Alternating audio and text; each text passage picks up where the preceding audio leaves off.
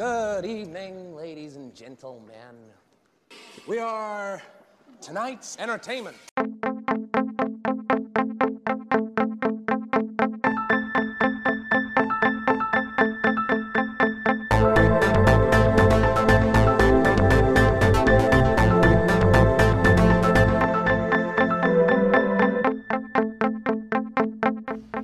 This meeting of the Movie Council is now in session. Welcome to the Movie Council podcast. I'm your host, AJ Sherry, and with me, as always, the Movie Council's daddy, Dan Sherry, and the smooth talking Southern gentleman, Marky Bondurant. Each week, join us for the latest in movie news, reviews, and all kinds of other movie goodness your ears can handle. And tonight, we're going back to 2021 and we're going to review the film Licorice Pizza, Oscar nominated film directed by Paul Thomas Anderson. But before we get into all of that and any other nonsense we eventually get into on the show, Always. how's, how's everybody doing? Marky, how's your week been, buddy? I have had uh, a long week at work and extremely tired. I got up like at 3 a.m. several days this week. Um, I flew to Minneapolis, Indianapolis, a bunch of connecting flights. Um, so I apologize if I nod off during this. It's not because of the lack of thrilling conversation. It's just because I'm done. I'm running on fumes now at Well, this the- point. The burden's on us to keep you into this. right? yeah. Yeah, you're No, I'm glad to be lot. home. All right. Well, we're I glad you, we're, this glad, challenge. We're glad you're home. Dan, how Um, you doing, man? Brother? You know what? I, I I'm doing okay. I I tell you what. I as I talked about last week. Uh, I I lost a a really good friend of mine. Um, and I spent today at his funeral.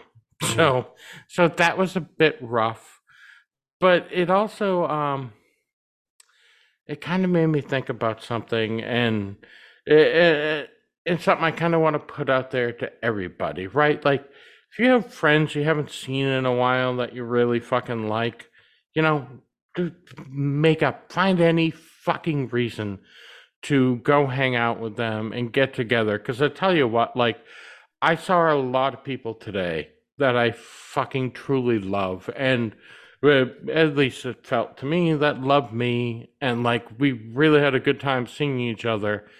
It just really fucking sucked that it was at a funeral.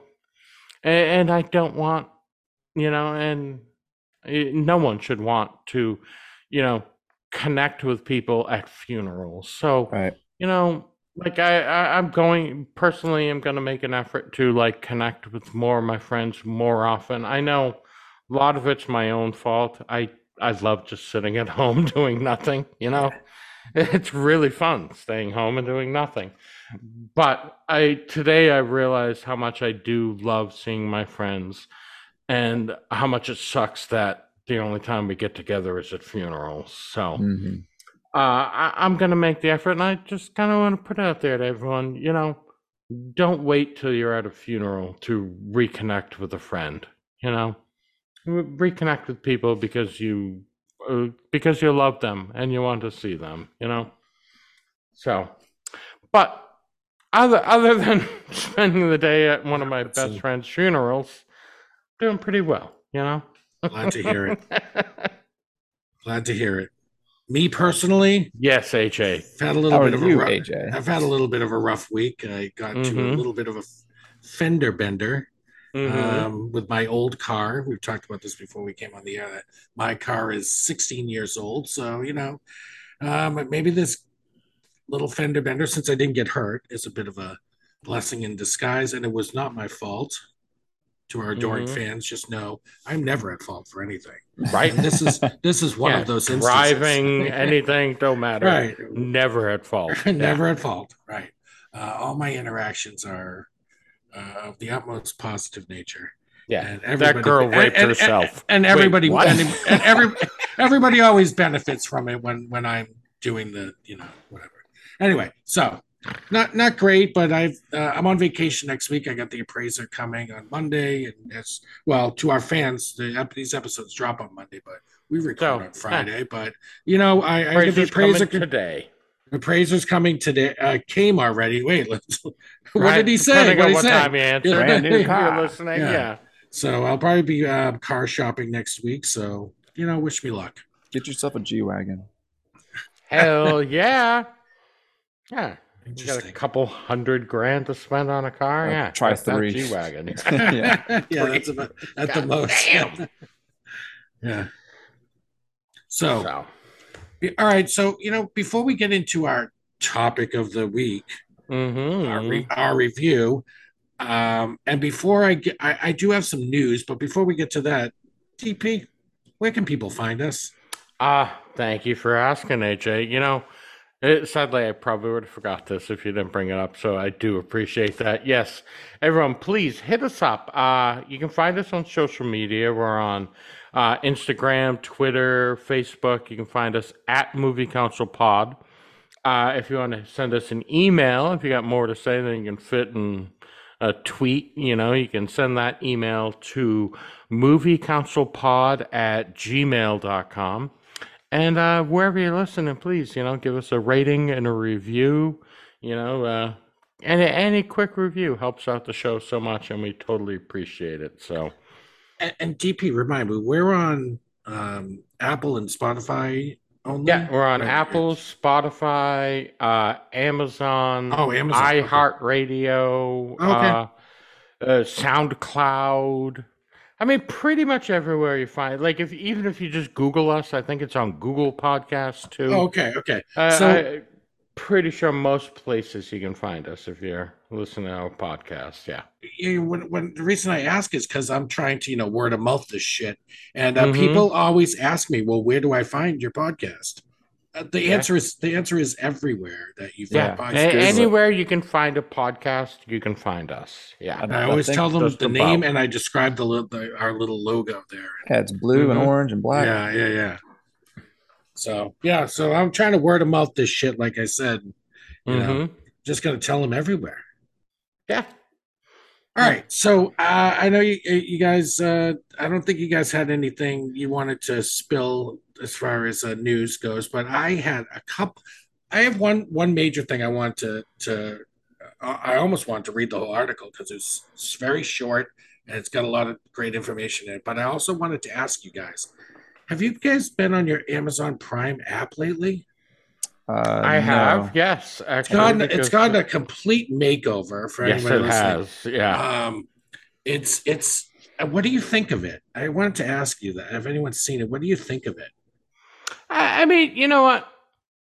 I- It's not bad. Like, uh, like I got very used to the old version, but Yeah, you know, after like a week now of the new version, it it, it works out well. You know, like if you're Yeah. looking for uh, a TV show, like everything's a little more you know congregated. So, yeah. uh, yeah, yeah, you know, It I, I like the bad way it's before. set up. Yeah. Right, right. It was bad before, and I think one of the things that they like they're copying the Netflix thing where they're like when you put when you when you when you you know when you uh, hover over something or whatever, it's like playing the Mhm. preview Yeah, for it it. gives you Or, yeah, yeah, and stuff. Yeah. So, Totally. So I like I, I like the new setup. I was very because I watch Amazon a lot more than Mhm. most of the other uh, streaming services, but uh, I I do like the new setup. I th- I think it's done well, and uh, yeah, it, it works. Yeah, I just wanted to bring that up because I just um I hadn't been on Prime in a while and I was on it um watching Licorice Pizza today. And so I kind of, you know, I, I was checking out the the app itself and anyway. So here's what I really wanted to talk about. Article in the Hollywood Reporter dated for today. The Venice Film Festival is about to open August 31st. It's just a few days away and it's like it's the film festival that's like launches the fall film fest which kind of like you know kicks off sort of like you know the oscars sort of season in a way. Um where like and it ends up with a lot of oscar hopefuls end up being there. Um, over the last 10 years, as uh, Birdman, Spotlight, Shape of Water, nomad land all ended up Best Picture winners that went to Venice, and then plenty of others, of course. Um, so it's August 31st through September 10th, and here's here's here's some of the the, the movies that are going to be premiering at Venice. White Noise, which is the latest Noah Baumbach, the Marriage Story director, his Oh. work. All right. Uh, it's starring Adam Driver and Greta Gerwig. Uh, and and by the way, net, and Venice, unlike Cannes, um, can bring uh, they they'll do the Netflix stuff. Uh, Cannes needs like a theatrical release or something. Oh, okay. right. Whatever. Yeah, it's like the yeah, hoity-toity. I'm just I don't know. Uh, Anyway. Sounds like it. So also, uh, Bardo, the new Alejandro in in Inarritu's his first feature Mhm. since The Revenant. Okay, cool. Nice. Um, yep. And then Andrew Dominik's Blonde, which is set to feature a knockout turn by Ana de Armas as Marilyn Monroe. Oh All right. yes, that looks uh like there's been a lot of talk about that movie. Uh a lot of like, oh, Ana De Armas as Marilyn Monroe and uh, but that's a turn like Marilyn Monroe actually was uh you know, like I think uh Cuban maybe or like Really? you know, has some Hispanic blood in her Right. and it, so like you know the fucking woke douchebaggy people are like oh can't why you that." having ana de armas play a white lady but uh, no she's the fucking perfect perfect person to play marilyn monroe and i cannot wait cannot wait to see her play marilyn i think she's gonna be awesome Yeah, Nice. she's she's really good, and to give her Yeah. s- give her like a uh, uh, because this is would be her first leading role. She may have done something else I don't know about. But Uh, it's- yeah, yeah. Knives she's Out. no- Knives Out was ensemble. You know. Right, Right. yeah. Oh, she that's right. hasn't Yeah, had yeah. one where she was the like above the title star, and Right. this is her first really kind of above the title movie, and I I'm all for it. I can't Yeah. wait for it. I'm really So interested to see what she yeah. does with it. Yeah, I'm excited for that one. Here's there's a bunch of stuff. Here's a few more. So the other Oscar buzzed about stuff includes a focus feature film called Tar with Cate Blanchett. It's the first feature directed by Todd Field since Little Children 16 years ago. Florian Zeller's follow up Hmm. to The Father, for which Anthony Hopkins won the Best Actor Oscar last, Right. last year, right? Um, the, it's called The Sun, starring Hugh Jackman, and it's being handled by Sony Classics. A24 has a movie coming out called The Whale, which is said to be a strong comeback vehicle for Brendan Fraser and was helmed by Darren Aronofsky. Oh shit! I've seen uh, really? I've seen still images of that. Uh, Yeah. Brendan Fraser's got like a lot of weight on, and he's like bald, and he I don't know what his character is, right. but he's unrecognizable from the, the, the The classic fucking that you know. the Renaissance. Yeah. he's we had the coming back, baby. reconnaissance. Now we have the Renaissance. Uh, like, like I said, the fucking Doom Patrol show. Brendan Fraser was excellent. Granted, most of it you didn't see his face. He was like, you know, he played Robot Man, so it Right, was mostly right. just his voice and you know some flashback stuff of him. But he was excellent in Yeah. that, and he really since that has been building, and now working with fucking Aronofsky. I didn't know he worked with Aronofsky. I wow. Remember, I'm remember, psyched now. remember what Oh. Dar- remember remember what Darren Aros- Aronofsky did with Mickey Rooney for The Wrestler, and Mm-hmm. you know, Yeah, I man. mean, this this could be something- Marlon Wayans and Jared Leto, like Insane. Yeah, he, he can get a lot out of actors, so I'm I'm excited for that for that. Okay, a couple more because this is this is crazy. Um, Yeah. Italian filmmaker Luca Guada Guadagnino. Uh, he's the guy that Mhm. did Call Me by Your Name. Oh right, he's, right, he's right, right. reuniting with Timothée Timothée Chalamet for a film called Bones and All. And then Mart, obviously, uh, Marky brought this up. Martin McDonagh's um, shoot, uh, the Banshees of Inner Inner Inisherin Yeah, with uh, Right. Colin Farrell and Brendan Gleeson. cannot Mhm. wait. Yeah, so that's gonna be that's gonna be there too. So, yeah, that's a big, big, big lineup there for, for Venice Film Festival. So, did you know Venice Film Festival is the oldest film festival? I did not. Se- 79th. Oh year wow. that- yeah, it's the 79th time they're doing this. Wow. Yeah, Yeah. I, I did not know that either. Yeah, so it, I mean, like, just look for what comes kind of comes out of there is like, you know, the award season begins and see kind of what picks up steam and what's what's good there, you know. Mm-hmm. So yeah, be- I, I because just you always hear about Cannes and Yeah. Tribeca and stuff, but yeah, yeah, Ve- Venice is the shit. Apparently, it is, it is. Yeah. So awesome. I'm ve- I'm very interested in uh in, in a lot of those films. Very interested. Yeah, could could be uh could be a sign for the uh you know the coming season. So a lot of good Mhm. stuff and a lot of like great directors doing stuff in Venice. So Right. nice, Yeah. All right, guys. That that that's what I got. That was my news. Um, there's there's obviously plenty of news out there. We don't have to talk about Ezra Miller, but hey, you know. yeah, Let, let's not. Jesus Christ. because so uh, I don't know the the fans out there might not know, but uh, like my absolute favorite superhero since I was a kid was the Flash. Uh Boy, the the CW series with fucking Grant Gustin. I love like even though it's kind of it's jumped the shark. I'll admit it. Yes, these past couple of seasons have been, been great, but I love the Flash and uh everything I'm hearing about Ezra Miller is just making me fucking sick. Like Yeah. what he's such a cunt. What the fuck is wrong with this kid? Like seriously, dude, what the fuck? Like you're getting paid hundreds of thousands of dollars to fucking act. You, you you're getting all this money to play, and you're still being a fucking cunt. Fuck you, and fuck you for ruining the Flash. I'm sorry. I'll get off. Dad, Daddy will get off his Nah, it's all now, right. but I, I, I fuck set you, him. I set you up. All right. Yeah, all you right, did. so- all right, guys. Let's get into it. Topic of the week. yes, We sir. all we went back to 2021 because I think we were thinking, you know, last week, you know, there's there's plenty of new films to watch this year. We're not always going to be able to Mhm. get to the theater, but like, you know, we can kind of go back here and there too. yeah. We didn't. A- see- and we let's be honest, this every- one's new to uh free streaming. Yes, yes. you So, can stream this for free as of like just over a week ago. So so Amazon. right. yeah. So it came to Amazon Prime for free. So that's great. So that's mhm. that, that's a, a, a good reason for us to pick it up and watch it, right? And we didn't talk about this last year. It was nominated for three Oscars, um, including Best Picture, I think, and then Best Directing, Best Screenplay.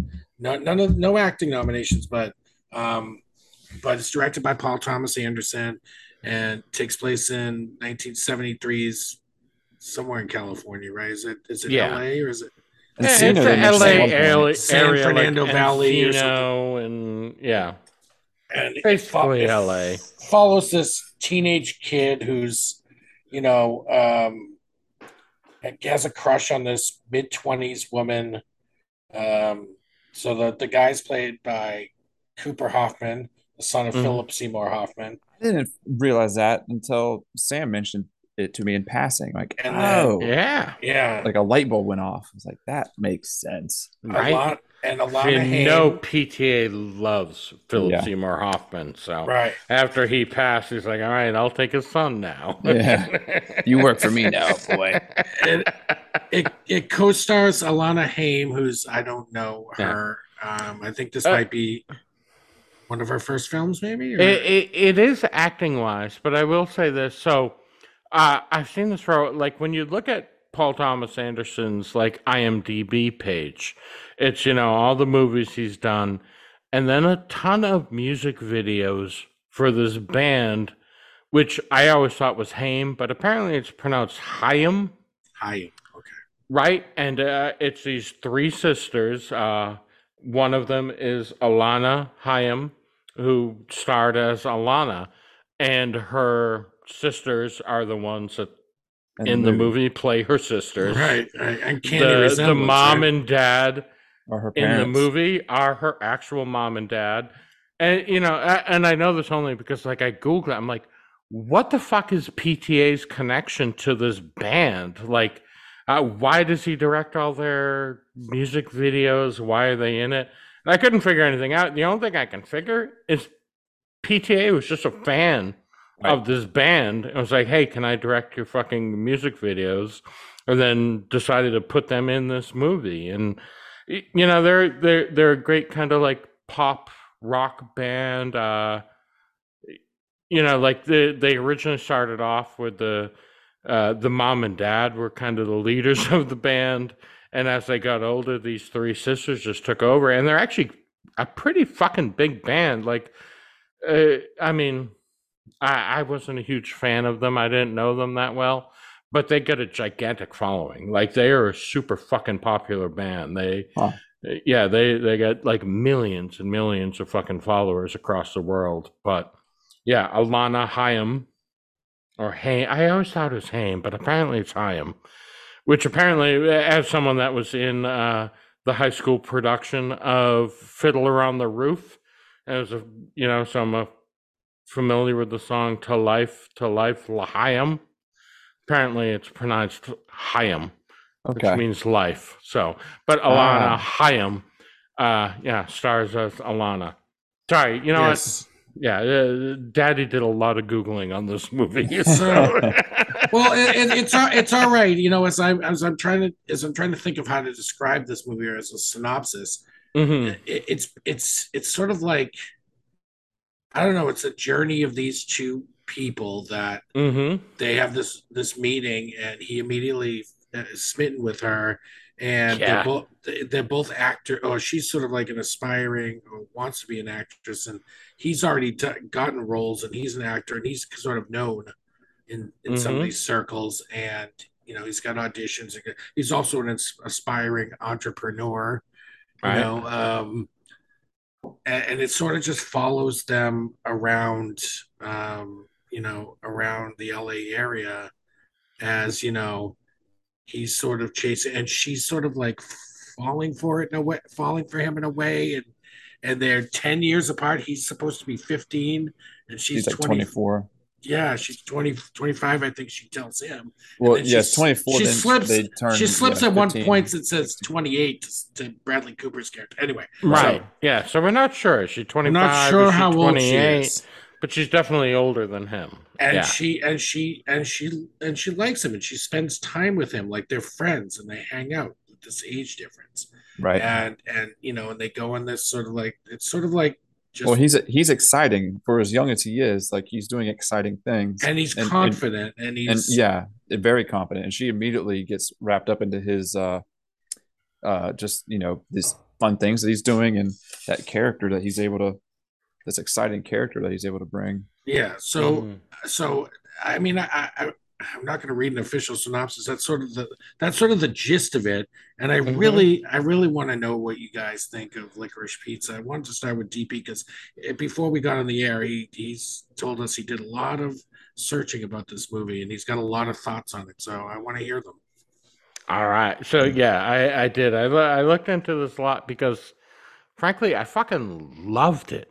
I thought this movie was excellent. I thought the the love story was very interesting. Um, because a lot of it, like this, like I said, Alana is older than him, and immediately tells him, like, you know, and especially at the see, that's a weird thing too, is if like he was 35 and she was 45, it wouldn't fucking matter. No, Or even if he was 25 and she was 35, Right. it wouldn't matter.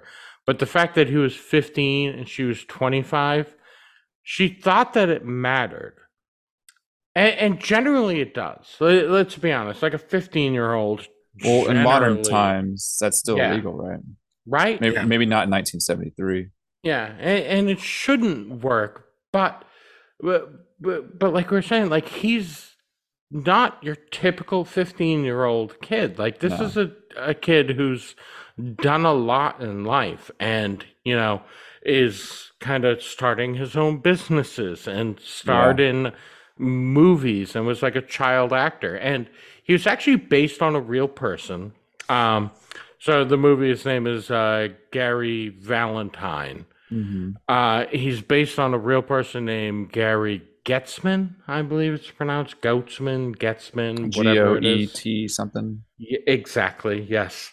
So i he's based on a real person who Uh, a, a lot of stuff in the movie is stuff that actually happened. You know, the waterbed thing and all that. Nice.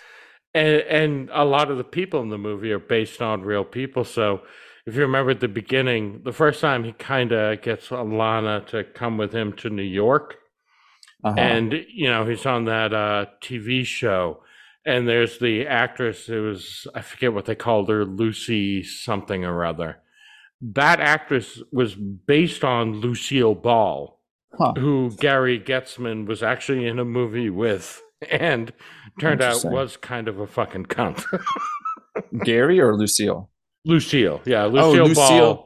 Lucille, the was she the stage lady, like the older Yes, woman? the, that freaked out when he fucking Yeah, hit her in the hit her head with with the the pillow. pillow. Like, "I'll fucking ruin you."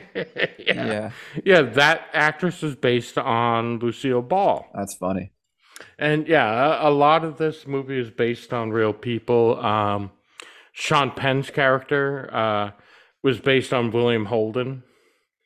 If you remember, like they were they're talking about I forget shit. It's like a bridge in South Korea. The bridge, yeah. It, it was actually Korea. based on the movie The Bridge Over the River Kwai, which Yeah. William Holden starred in.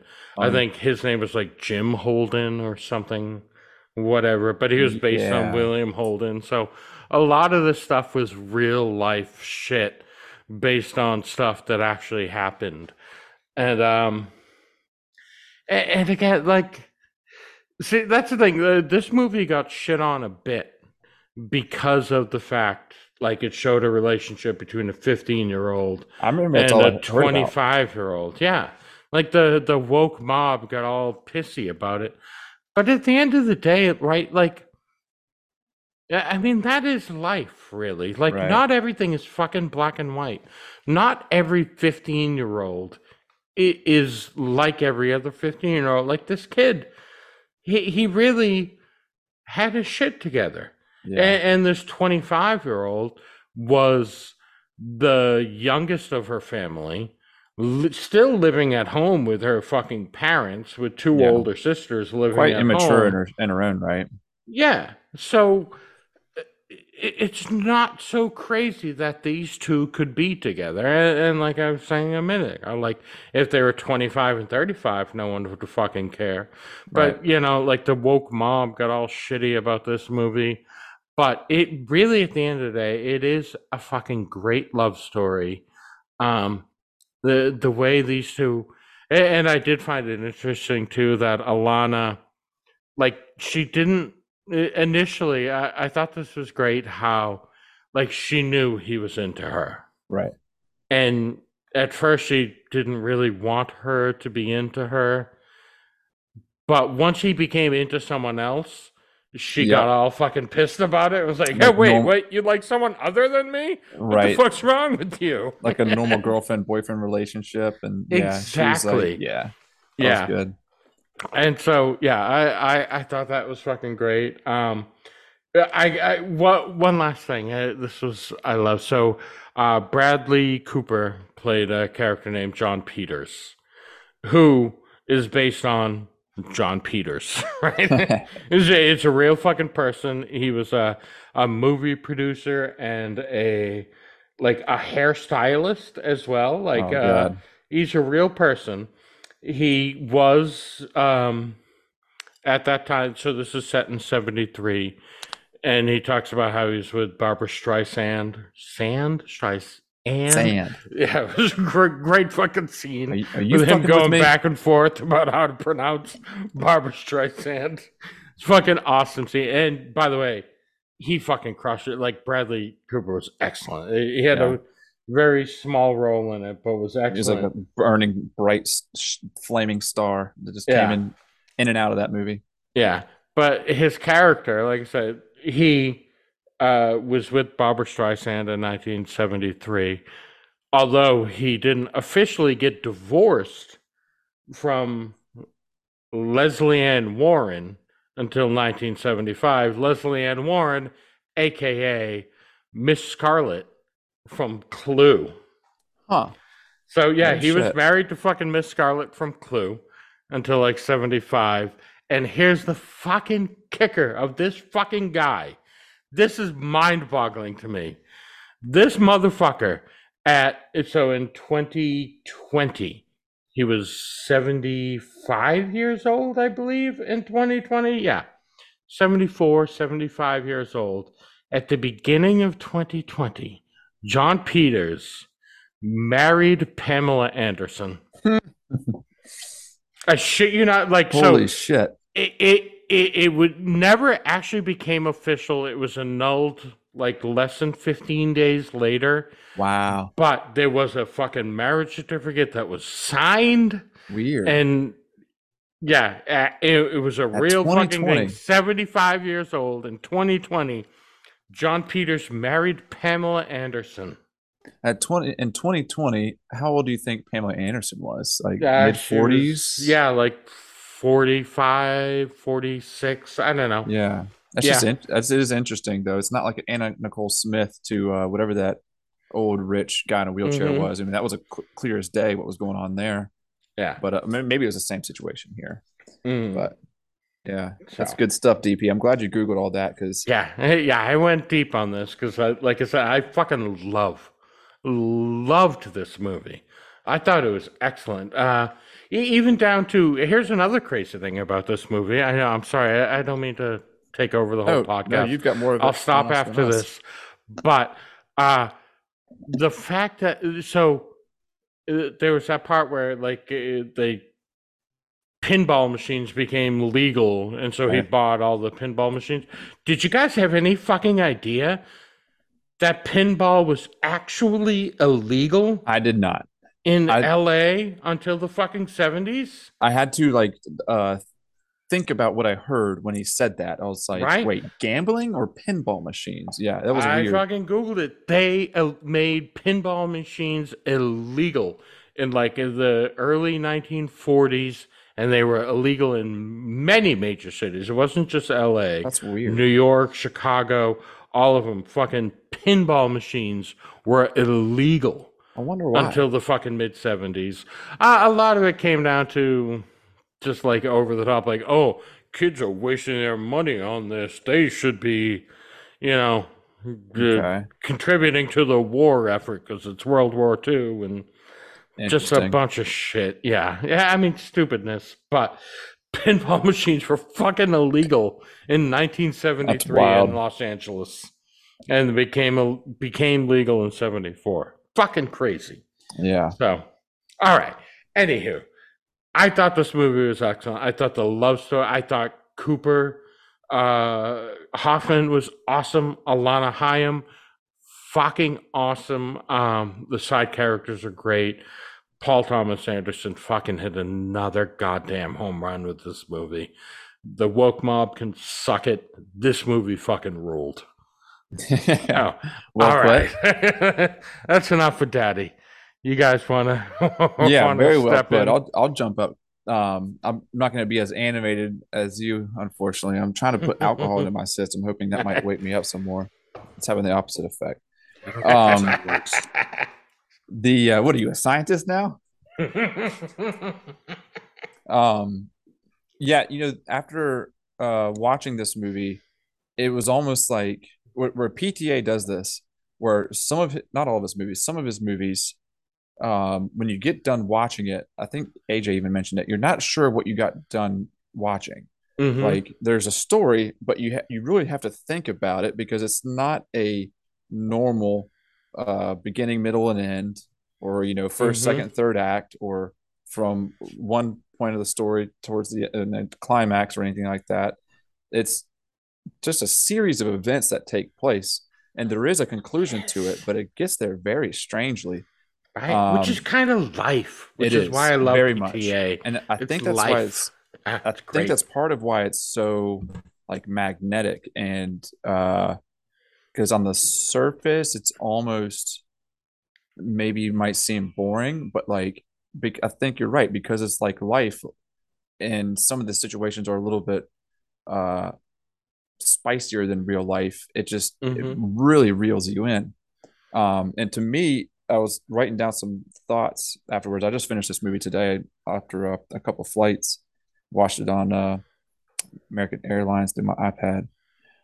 Um, to me, the movie felt like a story about relationships and personalities and the way the Mhm. personalities define these relationships.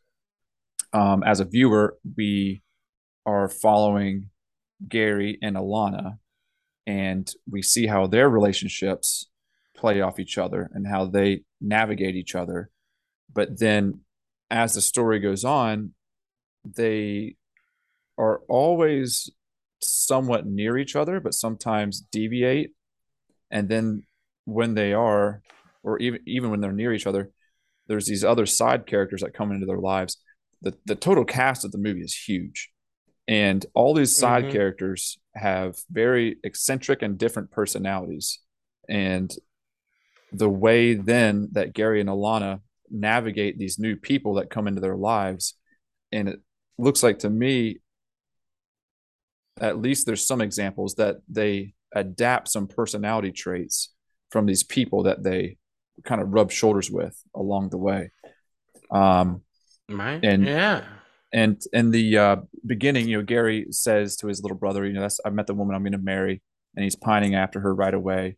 She makes it very clear that she has she wants nothing to do with him, but is a little bit is is yeah is intrigued because of what he's able to accomplish at only 15 years old. hmm Um, so she agrees to go to dinner with him, and then that kind of leads to some other uh, hangouts and social gatherings, or you know, uh, not quite dates, but they do Right. continue to get together. Which And- can I just say that Yeah, like when they went to dinner together, that scene was fucking excellent. like the, the first dinner. yes, Yeah, when he was just looking at her and she's like, "Can you please stop? yeah. Stop looking creepy. at me. I can hear you breathing." It's like, "So you want me to stop breathing?" And it's like stop, It's just stop breathing. Yes, God damn, that was fucking great, and like it, like it reminded me of fucking teenage years and like right. that uncomfortableness you had on dates and with women, and like that scene was fucking awesome. Well, I loved that. That was so well done. that was another major note that I put down was that the teenage sexual tension in this movie made me incredibly uncomfortable. Right? and it it Yes. did not because of like the you know the whole thing that the people came out with pitchforks and torches it Mhm. because it felt so relatable i remember Yes, being there and remember having- that shit, yeah, right?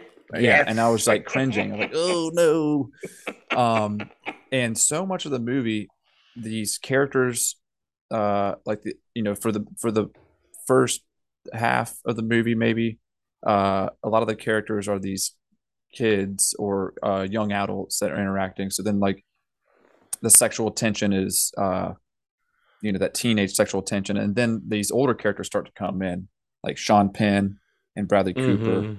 um, George DiCaprio, Leo DiCaprio's dad, by the way, at the waterbed. Um, Oh, that and- re- that's one thing I didn't Google. That was Leo's That dad. one. Yep, Leo DiCaprio's dad. That's fucking awesome.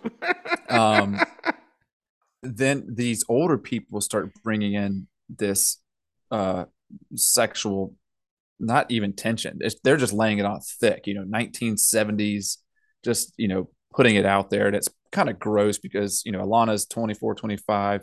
Sean Penn's gray haired, you know, he's hitting on her super hard. Um, so they're navigating through all of, or she is mostly because she's getting the attention. You know, it's not like older women are really coming after Gary. Um, but then near the end, we see the councilman, Benny Safdie um, and find out that he has a boyfriend.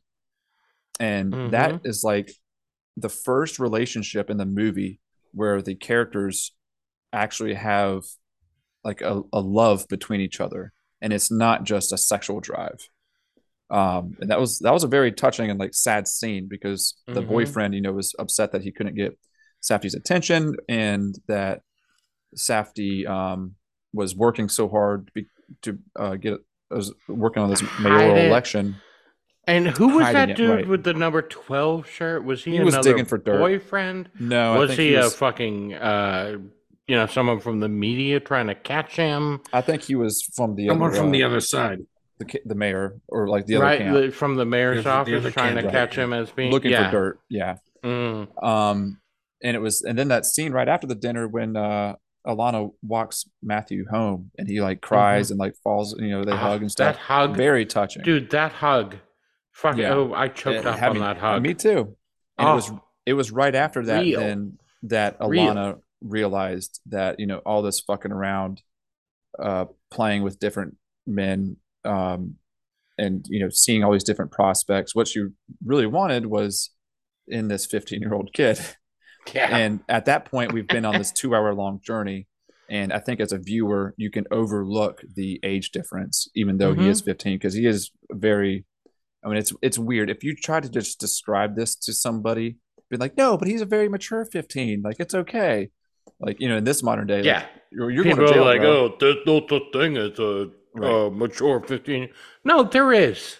There Yeah. is such thing as a This- mature 15 this- year old. We saw like it. several businesses and he, yeah he's uh rubbing shoulders with uh hollywood elite and stuff but hmm um by the end of the movie is i think that she then sees realizes what she's been trying to deny and it, it is kind of funny though I, I just realized this that uh sprinkled throughout the movie there's these comments about Gary like the waitress at the Japanese restaurant that's like has has he asked you for a hand job yet like these Right. things are kind of sprinkled throughout the movie but you never really see it come up through Gary's personality hmm so I don't know. Real, But for the- quick, Sure. uh, that girl that mentioned the, the hand job thing, Uh-huh. uh, her and one other person, I can't remember who it was, both of them are the daughters of Steven Spielberg. I just knew it. I had it. Or I didn't know for sure, but I, I figured. Yeah, it's Steven Spielberg and Kate Capshaw's daughters were both in it. So it just goes to show fucking PTA loves Hollywood and loves movie making in general But, and the know, history of movie making. I and- was yeah. I was going down the uh, the uh, actors credit list on IMDb, Mhm. and not just uh, the Spielbergs and the Haims. Ha- Haim, that's hard for me to say. Chaim, yeah. Haim. Um, not just those families, but there's uh, several entries in there that are three, four, two people that share the same last name. Like he's Mhm. putting in like family members, like Right. groups of family members in this movie.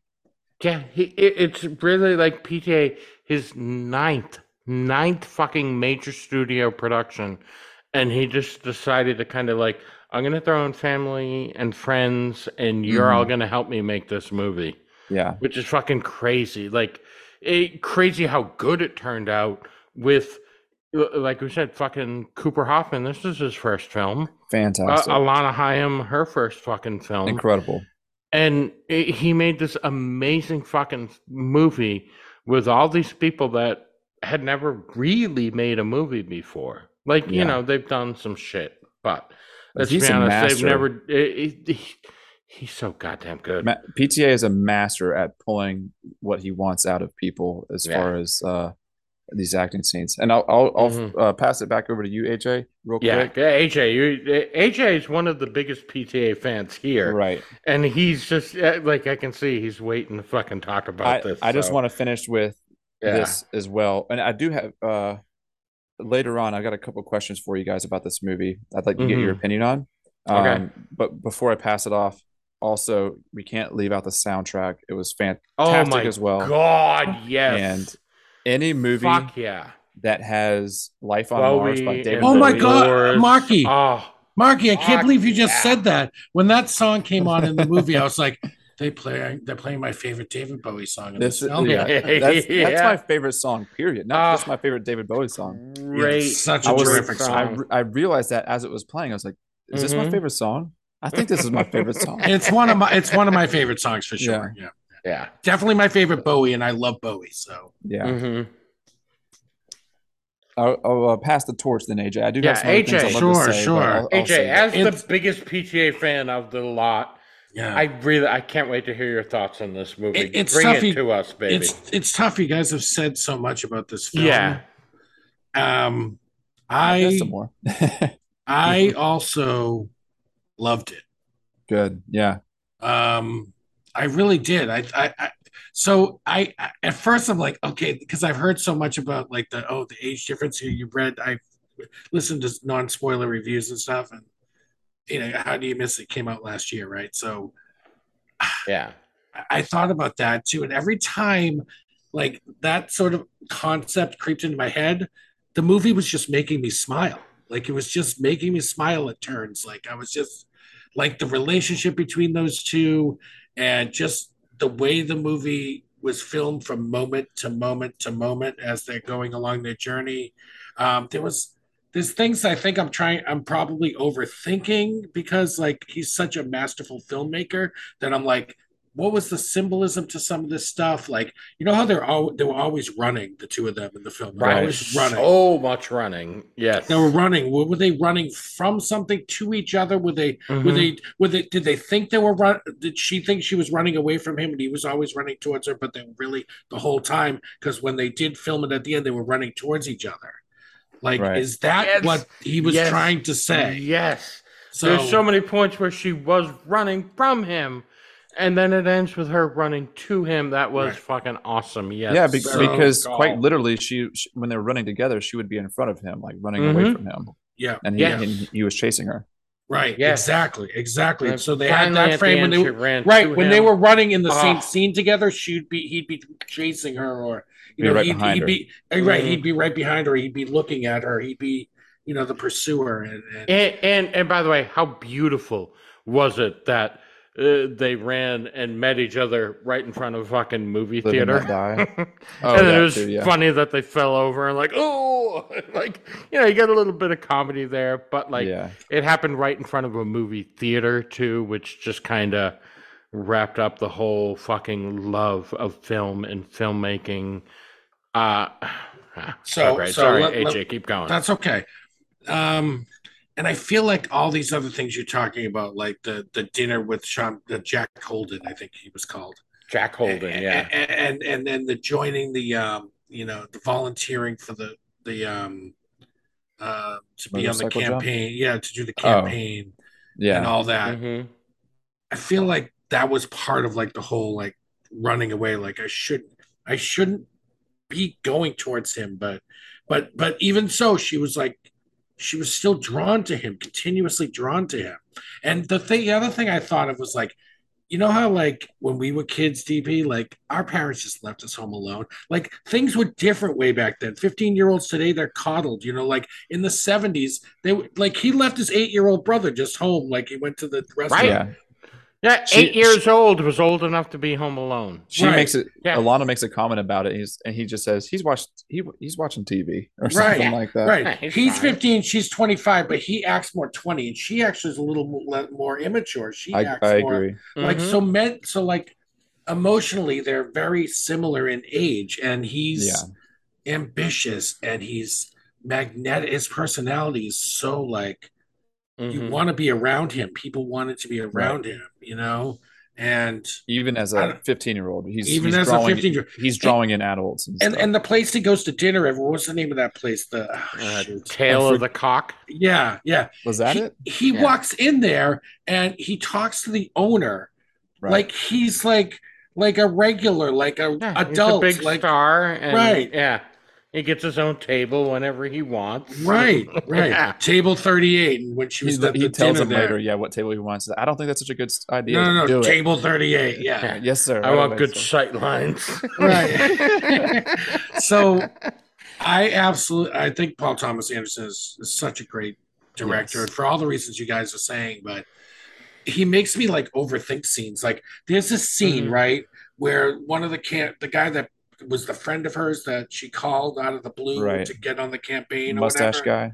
Yeah, yeah, there's that scene where like the the, the uh, uh, Benny Safdie's character, the, the candidate there, I forget his name, Walk, Walks, Walks, yeah. Walks. Joel Wachs or something like that. He calls her and and says, "Oh, come to dinner." Blah blah blah. She says, "Oh, he forgot his wallet again." Right. She just makes some excuse, and then she's standing uh, facing him, about to leave, silhouetted, but she's all dark. You can't Right. see her.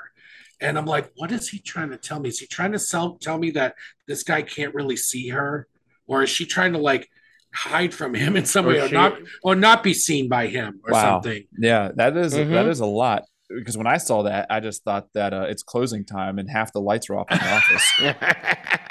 That's what I mean. He makes me overthink shit because Right. I'm like, he is such a good filmmaker. Is he? What's he trying to tell me here in this scene? Mhm. The way he shot it, because he shot so many things so deliberately in that film, like the way people are running, how he's running towards her. I'm glad you away. noticed that because I'm too Mhm. thick for it. Maybe I was just too. It probably means nothing. It probably plane, means nothing.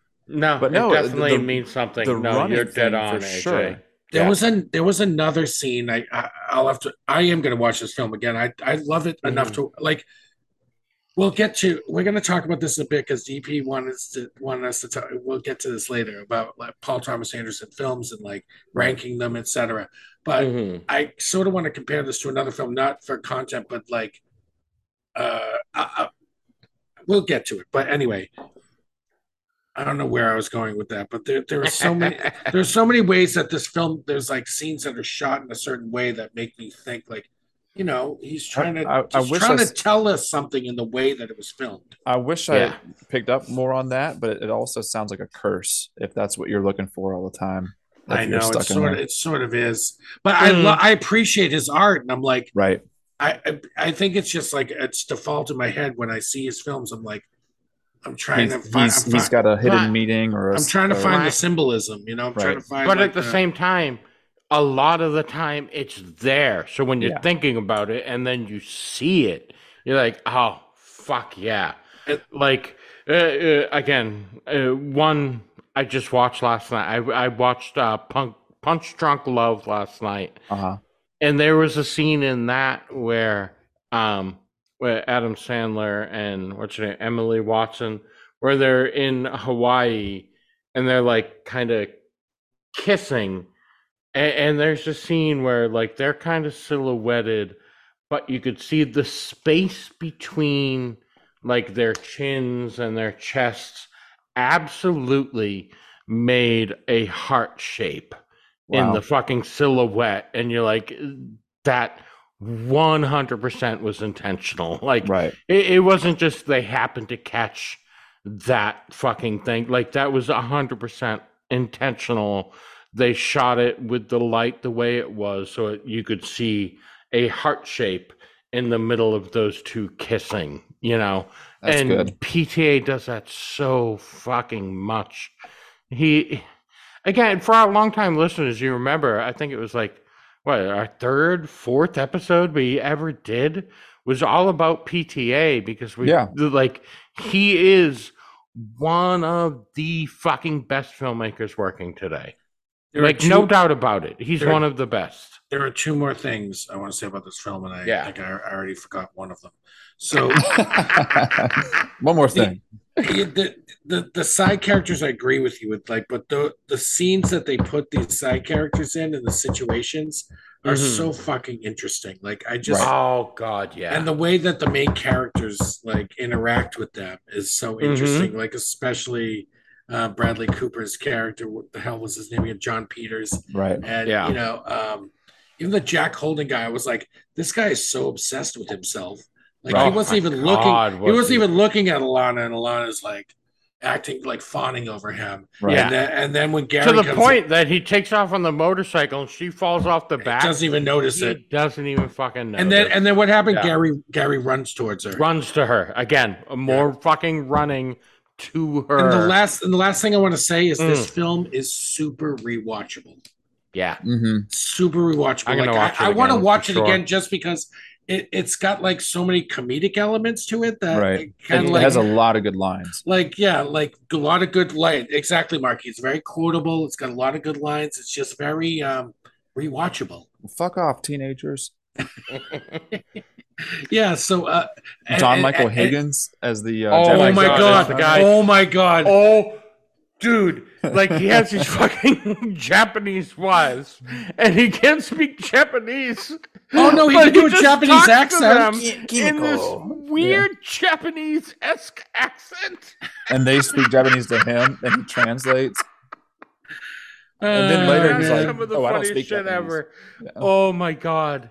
So Oh it's a comedy. It's a funny. comedy too, but it's a you know it's a it's a it's a drama with the love story, but it's it's got Mhm. some and even Alana and um and um Gary have like just great back and forths. Right. They, yeah, they're Like you know, great just great back and forth. They have good chemistry. they have great chemistry on screen. Like Mhm. That you, that you're, whole wait, part, you're waiting for them to like actually consummate something. Like Right. just there's so much like between them. Right. uh, that that whole It's scene hard to when keep she's them like, apart. "Oh, so do you want to see my boobs?" Okay, fine. And Yeah. she just shows him her boobs. Yeah. Mhm. He's like, "Can I grab them?" Fuck you. And slaps him. Yeah, she slapped him in the face. You tell anybody, I'll kill you. you know, Yeah. I'll see you tomorrow. just great. But- but even, like, stuff. Some of the cool stuff is like sometimes they're just like when they're doing the business stuff, just the ease with which they like work together Right. And interact with each other and play off each other. I think like just prove like further like was further evidence of their love. Mm-hmm. You know, it's just further evidence that they just totally were crazy about each other.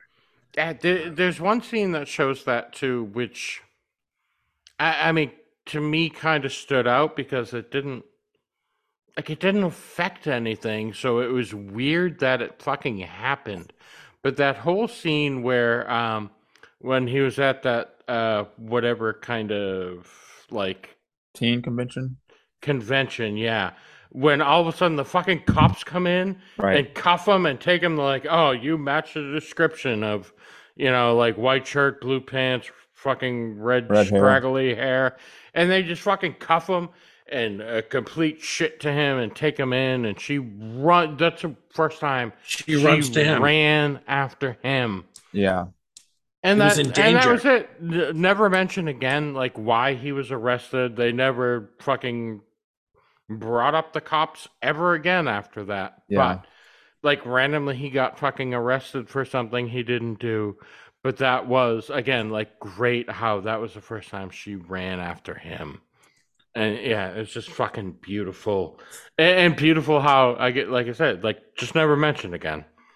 But yeah, it's just something that fucking happened. And Yeah, one of the, one of the ah, awesome. Here, here we go. One of the funniest scenes in the film when they're like, you know, she backs the truck all the way down. I don't know what hill that is. right? Yeah. And then she spins it around, but then they stop and she's sitting on the curb. And Jon Peters walks by, and then he gets he's walking by. He doesn't even he breaks a he throws some a barrel, the trash barrel through a window or something. Right. He keeps on walking. She's like, He's oh, carrying a gas can. He's carrying the gas can. She's like, he's probably gonna recognize. She's thinking probably he's gonna recognize me. And then he gets Yeah. distracted by the tennis player chicks Yeah. walking down the street. yeah. And he's like, uh, yeah, which one of you is a better server? Like, he's, you can Yeah. hear him talking, like in the distance. Just You know, a he's trying, trying to get Yeah. laid, you know? Immediately starts hitting on them. Yeah, like totally distracted. Like he was walking that way, then he turns around and follows them. Yeah. Yeah. That's fucking. So Yeah, wicked, oh, wicked Oh, funny, so wicked great. funny. But again, uh, that that was also a scene where she was looking at at, at Gary and seeing him act like a 15 year old. right. That that was one of the scenes where Yep. he actually seemed like a 15 year old, and she was like, "Ugh, what the fuck am I doing?" He's jerking with off the this gas kid?" can. Yeah. And, and the the window he broke was right next to the fucking councilman Wachs office, and that's where she decided to get involved in politics and try and do that. So Mhm, Exactly. it- yeah, it, it was actually a, a- a impactful scene, even though the the, the the biggest part about it was fucking Jon Peters Peters being a cunt. yeah. Bradley but when you look past shine that, bright in you movie. saw these little things that fucking really made a difference in the film. And yeah, I didn't. I didn't Ah, notice the uh, so councilman uh, office was there. Yeah, yeah, that that's what made her fucking call That's her old friend and get into politics is because the window he broke was right next to the councilman's office. Gotcha. Yeah. So, j- I was got a couple questions for you, but it might be kind of uh, more for No, end of topic um, on this movie. If you got something else to add, AJ. No, no, no. I, I wanted to kind of move forward anyway. So Okay. Yeah. Um, well, first thing, um, did you guys uh, notice John C. Reilly in the film? no. he was Herman Munster at He that was. fucking thing. Yes, Oh. I did. It is his voice is a dead giveaway. He's got yeah, like I heard lines. that, and I immediately fucking went onto IMDb. I'm like, was that really him? And no, I, I didn't sure even have to check. yeah. I knew it was him. I, I could recognize that voice anyways. All right. Out of all the like everybody in this movie, pretty much, except Mhm. for a few satellite ch- child actors, everybody in this movie was phenomenal. So I want to ask Yeah. you guys, each one of you, who was your, or who do you think was the best actor or actress in the movie? Or maybe just your favorite character. I've got a favorite. I think I, I've got one that I think did the best and was my favorite character. Same answer. That's tough. Um, yeah, I'll just go ahead. I'll, I'm gonna go with Alana. I think Alana Haim, as uh, whatever her name was, Alana, whatever. Uh-huh. Uh, to me, like her, I, I just think her arc and the, the way she fucking pulled it off. I, to me, she was my favorite. I thought Cooper was great, but I thought, yeah, she she was my favorite. I thought she was excellent in this, and um, and, and again, maybe maybe part of it is because I knew like the her family in the movie is her real life family. I didn't know? realize that until the credits. Yeah, the, like that's her her actual sisters, her mom and dad that she's in a band with. Um eh, eh, but yet it seems so I mean maybe that's why it seems so natural, but like it just she I thought she was excellent in this. Oh, it's a good choice. Yeah, so yeah, for Her- me her- I, I'm gonna go with Alana. Her dad also has one of the best lines in the movie. When she walks in in the bikini, he goes, "Oh, excuse me, what the fuck?" What the fuck? that is a great fucking moment. What about AJ, you, how about you? Where you at?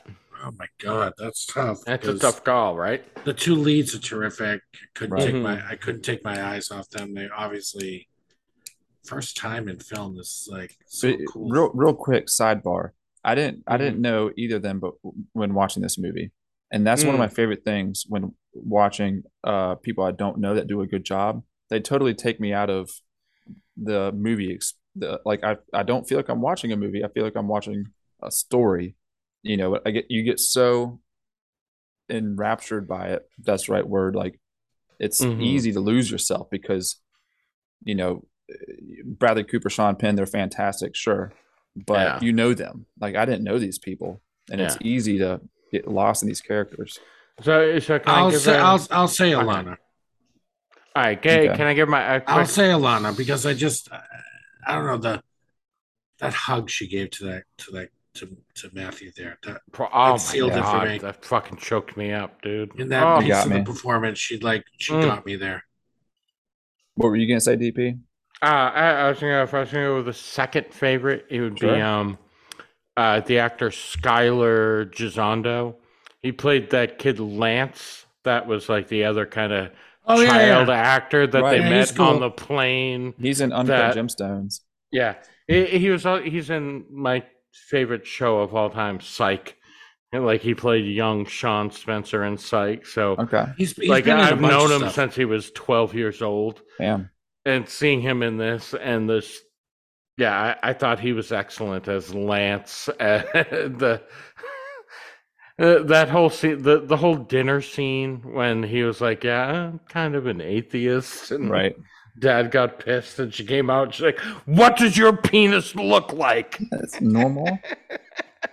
and yeah his reaction to that was so fucking well done he's just like normal i guess yeah i thought he was fucking excellent but but again he was just very short time in the Right. movie but I, I i liked him a lot I for me, my favorite uh like favorite character and also favorite performance uh was Tom Waits as Rex oh Blau. my god rex This- plot this yes. is eccentric director at this fancy restaurant. Sean Mhm. Penn is like, "Is that Rex Blau?" And he's like, "Motherfucker." Tom Waits is a gem. He's he Yes. should not be there, but he's like so famous that he's allowed to eat there. You Mhm. know, yeah Can, can, he's can I like make- "I- i'm gonna need some you know bottle Uh, Everclear. Yeah, bottle of Everclear. Yeah, these fucking delusional people. Like he went over a jump like five feet high. Like he Yeah. didn't even, like- Yeah. He, he Like- makes a speech in the middle of the restaurant, convinces everybody to follow him out to the eighth hole. Mhm. yeah. Jesus. Oh. So I want to say That's one more thing before we before we give a rating to this puppy. Mhm. So a lot of like movies or conventional movies with love stories, it's like takes a little while for like, you know, them to come together and even meet in the movie. These two meet, they put them together right in the first scene, and then they're there. Boom. Immediate. Right. Yeah. Right. They're like, that's how they frame the narrative. We're There's gonna put these two cherry together. bomb, and then they're together. Yeah. Boom. That's it. Awesome. I thought that was such a cool way to start the story. Yeah. So Um, he had he had me right there. Like One, one more question before Right we there. do the uh, the rating. Um, and DP, you might know the answer to this with all your googling, but why do Mhm. you think why do you think the title "Licorice Pizza"? good question. Yeah, I don't know. I don't It's one know. I I don't didn't know. Google. That's a great question. Huh. The only thing I could figure uh, is that licorice pizza doesn't make sense, and their relationship kind of doesn't make sense. Like Ah, Yeah. It works. I like Two things yeah. that shouldn't go together, but yeah. I like yeah, that. that. works. Yeah. Fucking A. I hadn't thought about that. That's He's he's question, the li- he's the liquor. She's she's the pizza. yeah, Mhm. it sounds good, but it doesn't work. Yeah. Yeah. I. No, I Maybe- love that. I yeah. love that. I think that I love that. Yeah. You know, that's that that's as good of answer as I'm ever going to hear for that's my time. Nice.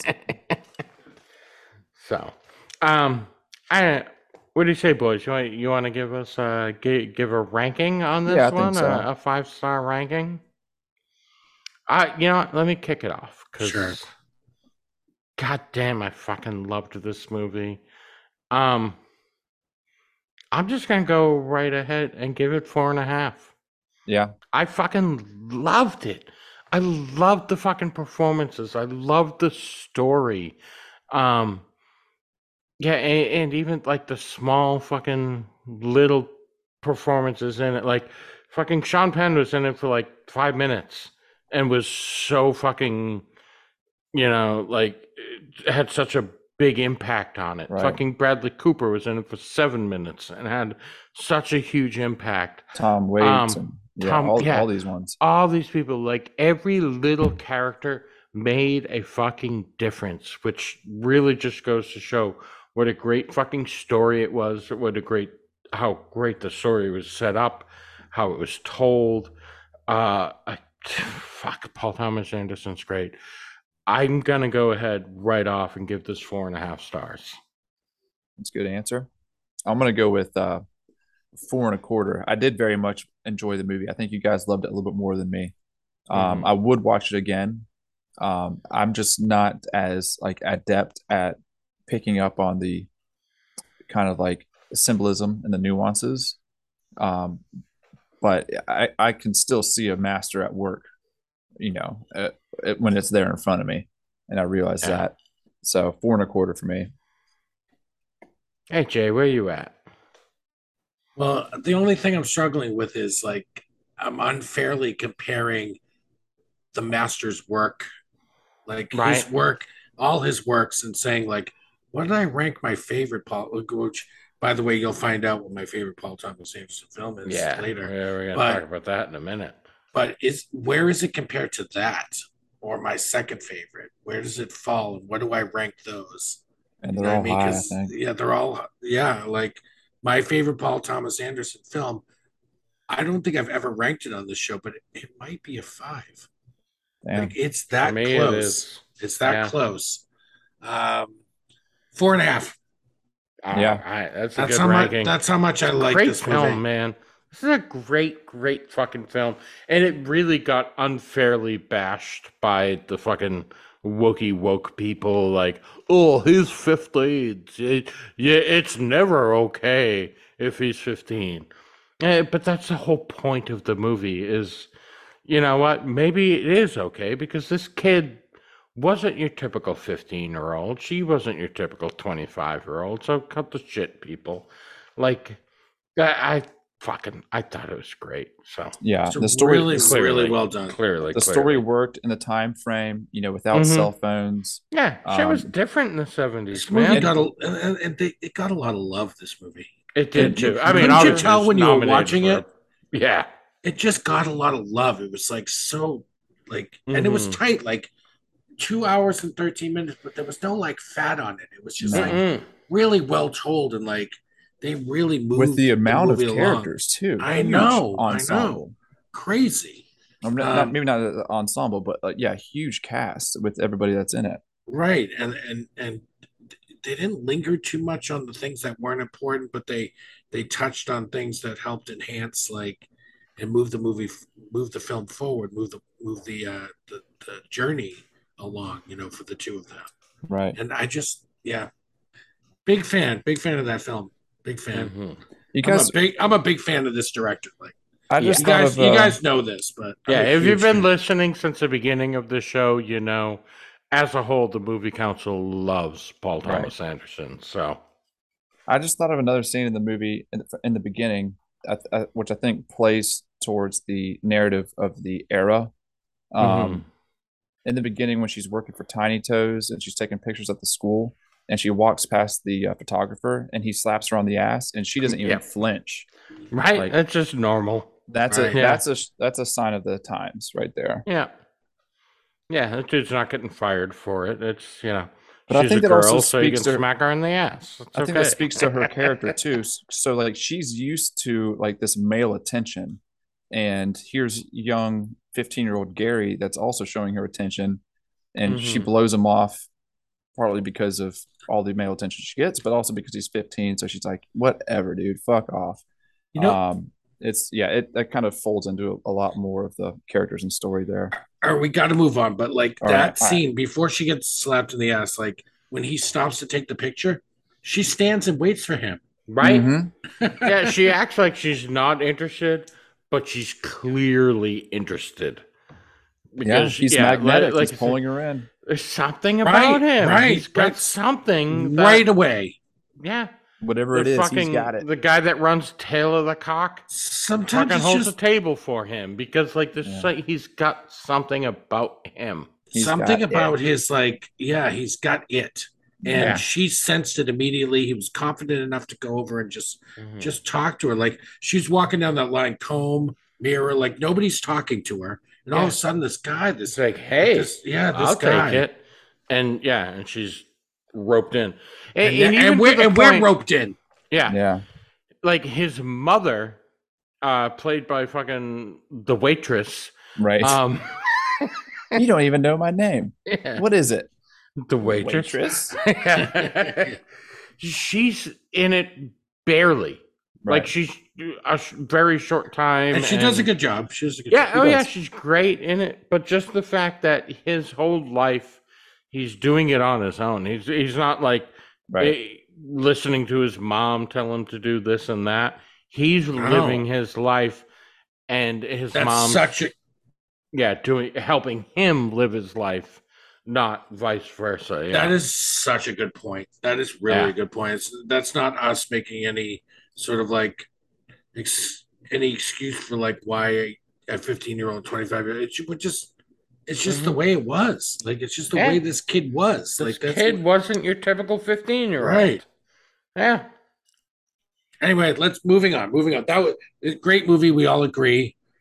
Let's throw it in the vault. Let's throw it in the vault right now. Yeah. Yeah, I Agreed. agree. Yeah, I'm putting this one in the vault immediately. Marky, It's a you agree? Yeah, it's a special movie. I mean, Yeah. it's it's unlike anything else. It's it's just a nice. It's almost like a. uh This just came to me, but it's like a Once Upon a Time in Hollywood. I mean, that's really what you know That's what they're special. what they're doing there. Yeah, that's a, that's Yeah. a pretty special film too.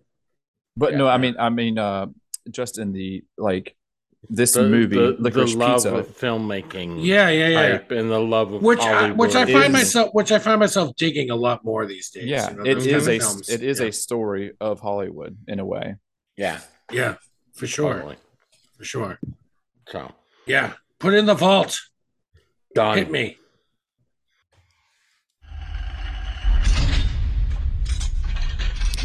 There it is. Boom. Yeah, it's official. It's officially in the vault. It's there we locked. go. Sealed.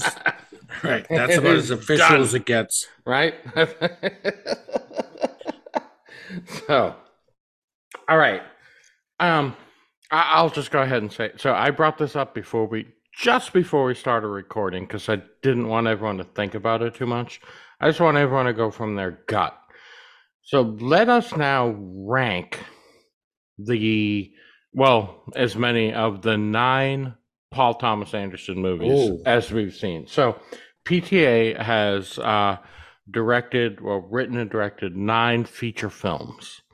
Uh, I'll go ahead and list them off for you guys just as a reminder. So uh, there's 1996 Hard Eight, uh, Boogie Nights in 97, Magnolia in 99, Punch Drunk Love in 2002, There Will Be Blood in 2007, The Master in 2012, Inherent Vice 2014, Phantom Thread 2017, and then Licorice Pizza 2021.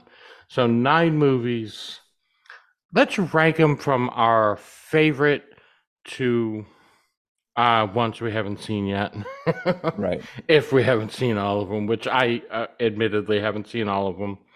Um, but let's see if we can kind of come to a consensus. What is the number one PTA movie? AJ, let's kick it off with you. If you had to put one of them as the top PTA film, what would you put as number one? Boogie Nights. Boogie Nights is number one. Marky, what would you put as number one? Uh, I would also choose Boogie Nights. That's everything. I it has so many elements I love in movies outside of just what PTA does. You know, the violence and uh, the sexual titties. It's just it's there. All right. So, um, personally, I would put Boogie Nights as number two. Okay. But you guys have outvoted me, so we'll put Boogie Nights at number one. Wait, wait, wait. What would you put it number? I one? would put number one. There will be blood. Okay. See, I, I I, think see that There again. Will Be Blood is fucking masterful. God damn, like, I, and, and again, it's one of those movies that I watched because of this podcast.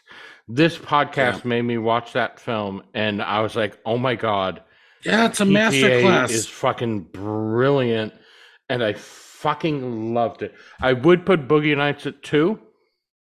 So if we're gonna do like an overall rankings, Boogie Nights is is our number one because it's my number two. But my personal number one would be There Will Be Blood. I, I need to for see the, that for the record, for the record, Mhm. Boogie Nights is the highest Rotten Tomatoes scored uh, PTA, PTA. film. Okay. Is it really? Okay. Yep, followed by three of them at ninety-one percent. There will be blood, Mm-hmm. Phantom Thread, and Licorice Pizza. Oh wow, Wow. That's I'm good to actually hear about. surprised. Lic- I thought There Will Be Blood would have been higher, but uh, they- yeah, surprising. Marky, how about you? What would you put at so Boogie Nights number one? What would you put at number two? For me, uh, Hard Eight, his first one. All right, wow, interesting. That's one I haven't seen, so I can't quite rank that one. AJ, There will be how about blood. you?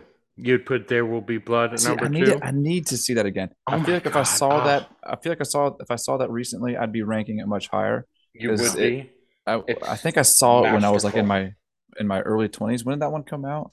Uh, that came out 2007. in Yeah. So right, Yep, I would have yep. been like uh, twenty or something at that time. Mhm. Um, Forty point two million at the box office. That's his highest uh, grossing film at the box office. Mm-hmm. So So I- I, yeah, I- first I- best picture winner too, right? It didn't win Best Picture, I don't think. You sure? I thought it did. Okay. I enjoyed it when Alright. it came out, but like I, we, you know, was young and stupid and didn't w- wasn't picking up on these nuances, Yeah. which I still am not very well. And right. I appreciated the acting ability and the filmmaking, but like, you know, I'm my some of my favorite movies are Commando and Predator. I'm an idiot. You're not an idiot. You just you have taste, a certain taste. That's right. It did That's Arnold not win best uh, picture. uh, sorry, Daniel Day Lewis won best actor and it won uh, best cinematography. Yeah. But Okay, yeah, that that makes a lot. Picture. The cinematography makes a lot of sense. Yeah, because god damn, is that a beautifully shot film? Yep, absolutely gorgeous. So, um, again, so like I said, I've never seen Hard Eight, so I can't rank that one. Um, but yeah, I would put There Will Be Blood at number one, Boogie Nights at number two. If I'm gonna go with the number three, I'm actually gonna put Licorice Pizza at number three. Yeah, it's good. It's good. I I fucking love. it. Like I said, I haven't seen all of them, so I know my opinion is a little skewed. But uh, yeah, I would go with uh, licorice pizza at number three. Marky, where you at uh, as number three? Where? Uh, number three for me would be Magnolia. Did we get a number two from AJ? Oh, he said uh, there will be blood, right? Yeah. Okay. Yeah, number three for me is Magnolia. Okay. AJ, where you at at number Uh, three? this is where my first conundrum comes in because mm-hmm. there are three films I think could be number three for me, and that's um, The Phantom Thread, um, Magnolia, and uh, Licorice Pizza. So I need to trust my instincts. Licorice Pizza. All Nice. right. It's a good call. So Does that mean I get Um, outvoted then, and Licorice Pizza gets put in the third spot? Are we doing like a democratic pretty rule much, here? yeah. So yeah, yeah. So yeah, if we're ranking officially, we got Boogie Nights at one, There Will Be Blood at two, and now Licorice Pizza at three. So let's figure out number four. AJ, I think where you that's at good. after that? I I'd probably go Magnolia. Marky, where you, so I, I'm Yes. assuming you would agree with Magnolia at that, but because you had Magnolia at three, what would you put at Right. four? Um, my four, if I was going to put, if Magnolia's already gone, Mhm. um, this is where I s- have that conundrum that AJ just had because I am split between the Master and Licorice Pizza. Oh boy, yeah. Um, Jesus, the master. Fuck fucking A. Yeah. Are you Um, writing are you writing this down, DP? I I am, yeah. you know, and as little as I remember about uh, There Will Be Master's so Blood. There Will Be Blood, The Master, and Licorice Pizza. So for my number four, if I had to like flip a three sided coin, uh, maybe The Master. Just because like I've seen it more and I kind of Yeah. like know it more through and through, hmm Philip Seymour Hoffman is the Oh fucking master. alongside uh Jacqueline Phoenix. The two of them on scene together. is- PSH is the master though. That dude's the fucking master. Right. Yeah, but uh, I agree 100%. But having them together is, well, obviously something we won't ever have again, but Yeah. Joaquin it's really and- special. Yeah. So, um, I have not seen The Master, so it, it, it's tough for me. I have so I, I've seen five of his films. I've seen uh, Boogie Nights, uh, There Will Be Blood, Licorice Pizza, Magnolia, and Punch Drunk Love. I think I've seen all. of. Uh Magnolia is my least favorite of those five. Okay. Um, I think Punch Drunk Love is fucking great. Um, yeah, I, I, I think Punch Drunk Love is. It, it's one of those movies that, like, you, you feel like, you know, you, you get kind of annoyed by it at one point, but then it has such a satisfying fucking ending. Uh, that end, that part at the end when he takes the fucking crowbar and smashes those fucking blonde dudes in the head after they fucking hit him in the car. It it it's it's so goddamn satisfying, and he goes all the way to Utah and gets right in Philip Seymour Hoffman's face and just cusses him out and you know for the most part he fucking backs down from him waits till adam sandler's about out of the building before he tries to be the tough guy but uh, th- that whole part was so fucking satisfying the way he you know finally just said fuck it and started smashing people in the head with a fucking crowbar I need to see that one again, too. yeah, That- that- Punch Drunk Love is a a great fucking movie, and, and it's one of those ones that I I heard. Um, recently, actually, I've heard from both of them. Weirdly, um, so somewhat recently, I heard uh, Adam Sandler was on this podcast with uh, uh, Jason Bateman and Sean Hayes and Will Arnett. Um, uh, they do this great fucking podcast where they have, you know, like really like big name actors and actresses and like real fucking people on it. It's a great podcast. It's called Smartless. Okay. And uh, so they had one with Adam Sandler on it, and they talked to him about uh, Punch Drunk Love, and he he was like, you know, he he got a phone call like, hey, this guy Paul Thomas Anderson wants to talk to you about being in a movie, and he's like, you know, and so then I, I went and watched Magnolia, and I was like.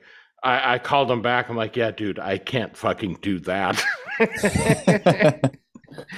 and then just uh, I saw a thing from Paul Thomas Anderson where he kind of talked about that, and he's like, "Yeah, I don't want you to do that. I fucking love the Water Boy. I love Happy Gilmore. The fact that PTA fucking loves Happy Gilmore and the Water Yeah. Boy is fucking great. Like it makes me feel better about loving those movies." Well, But he's like, you know, I don't want you to do Magnolia. I want you to be you, and I've got this fucking idea for you, and and it fucking worked out great because Punch Drunk Love is excellent. Like, Is- it's isn't a that- really great uh, movie, Before we go off and the I'll rails, put that ahead of Magnolia for sure. what are you gonna say, AJ? before we go off the rails, wh- where are we for number four? Uh so you, I I think we're going with the Master because you guys are both kind of more. I, I haven't seen it, but you guys both love it, so I guess we're going number four, the Master. Let's No, So actually, basically, now we come actually, down to Mark, number Marky, five. Marky wanted Magnolia to be three, so Oh, that's right. Right. So and I wanted it to be four. So I think if we're I'm doing our guessing math Magnolia correctly, is gonna be Magnolia is gonna be- five. yeah. Do you guys both feel Magnolia is better than Punch Drunk Love. I've never seen Punch Drunk Love. That's Oh my god! it's only really? Paul Thomas Anderson film I've not seen. I've only seen it Great. once, and it was uh like when I was in high school. Mhm. Um, It's really fucking good. Like it's weird. I Um, do remember that, and I yeah, remember it- seeing it's Adam maybe Sandler. different. Yeah, It- it's not seen it your before. typical PTA movie, but uh, but yeah, Adam Sandler's really good in it. The story's really good, and like I said, it's very satisfying. Prob- it's a probably- satisfying movie, right, probably not going to get it higher on this list, but Mhm. That's what what what is funny, AJ. Um, but DP, as you were giving your pitch, uh, it it made me think though, like how Mhm. much of a master PTA is that he these actors and actresses that he gets for his movies. It seems that he really does cherry pick them, and Right? He gets them exactly for the role that he wants. Yeah. And he gets that role out of them. well, that's what all directors should do instead of just like favoring a particular actor, you know, Or, or who's hot at the time or whatever. or who's Yeah. hot. Yes, either one of those things. PTA had an idea for a movie and thought, like, you know who'd be awesome in this role is Adam Sandler. Mhm. Randomly, and reached out to Adam and talked to him. And, you know, and this was about the time Magnolia had come out. So, um, yeah. he does. it- he does it- it favor uh, John C. Reilly a little bit. mhm. Does Hard it, Eight, did- it did it- Magnolia. right? Um, Yeah, he was Herman Munster in Herman Munster, Licorice right. Pizza. Yeah. and Philip Ja- Baker Hall. He was in Da- Magnolia Da- and Daniel uh, Day Lewis. Mm-hmm. Uh-huh. Phantom Thread. There will be blood. Yeah. So, Joaquin Joaquin's been in two of them. Jacqueline. What? Uh, uh, inherent inherent. That's Vice. right. Yep. Yep. Yep. yep. All right. So, So what if we at? Number- rank number- them, number one is we number got one. movie- Boogie Nights. Yes. Number two. Agreed.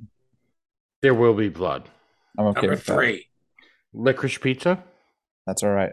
Number four. The Master. I'm and good then with number that. five, Magnolia. Number Yeah. six. Uh, if we're gonna keep going, number six. Uh, see, that's where I start to fall off because I haven't seen Phantom Thread. Um, I haven't seen Hard Eight. But if we're gonna go number six, to me, it's Punch Drunk Love. But again, I haven't So seen for, them all. so for me, I can't believe it's number six in this list, but Phantom Thread is easy Mhm. number six for me. Yeah, I mean, Yeah. I, I would say so too, Phantom Thread, um, because also at um, I'm I'm getting a little bit confused on how we're voting here. Like, if I want one of my favorites to make the list, do I just keep submitting it until it gets in there, or do I like yeah, well, what I mean, what my number six would be? Because my number six would most the, likely rule- the rules are very fluid, Marky. yeah, okay. we're, we're, we're figuring out as we go. We don't know Yeah, what yeah, the fuck yeah, we're it's- it's- doing. it's My- just- It's it's kind shit- of the we we've been doing this podcast for two years and we don't know what the fuck we're doing. It's Why a proverbial it shit show now? right now, Mark. where, where the points are made up. Because my Yeah. number six, my number six probably would be Phantom Thread. That was a Mhm. like that. Sh- I should have hated that, like the the subject matter. Yeah, you should have. Right? But like I would, it had me for whatever reason. Like it, it got its hooks in me. Um, that is what It's a- I'm it's going a to watch. Sort of, it's a actually. it's a devious story. Like this, Mhm. there's a lot of dastardly things going on in that story. right, and and then Yeah. like the final line of like the final scene, I was just like, ooh. It, it, I don't know. Like it's, I still think about some of that stuff.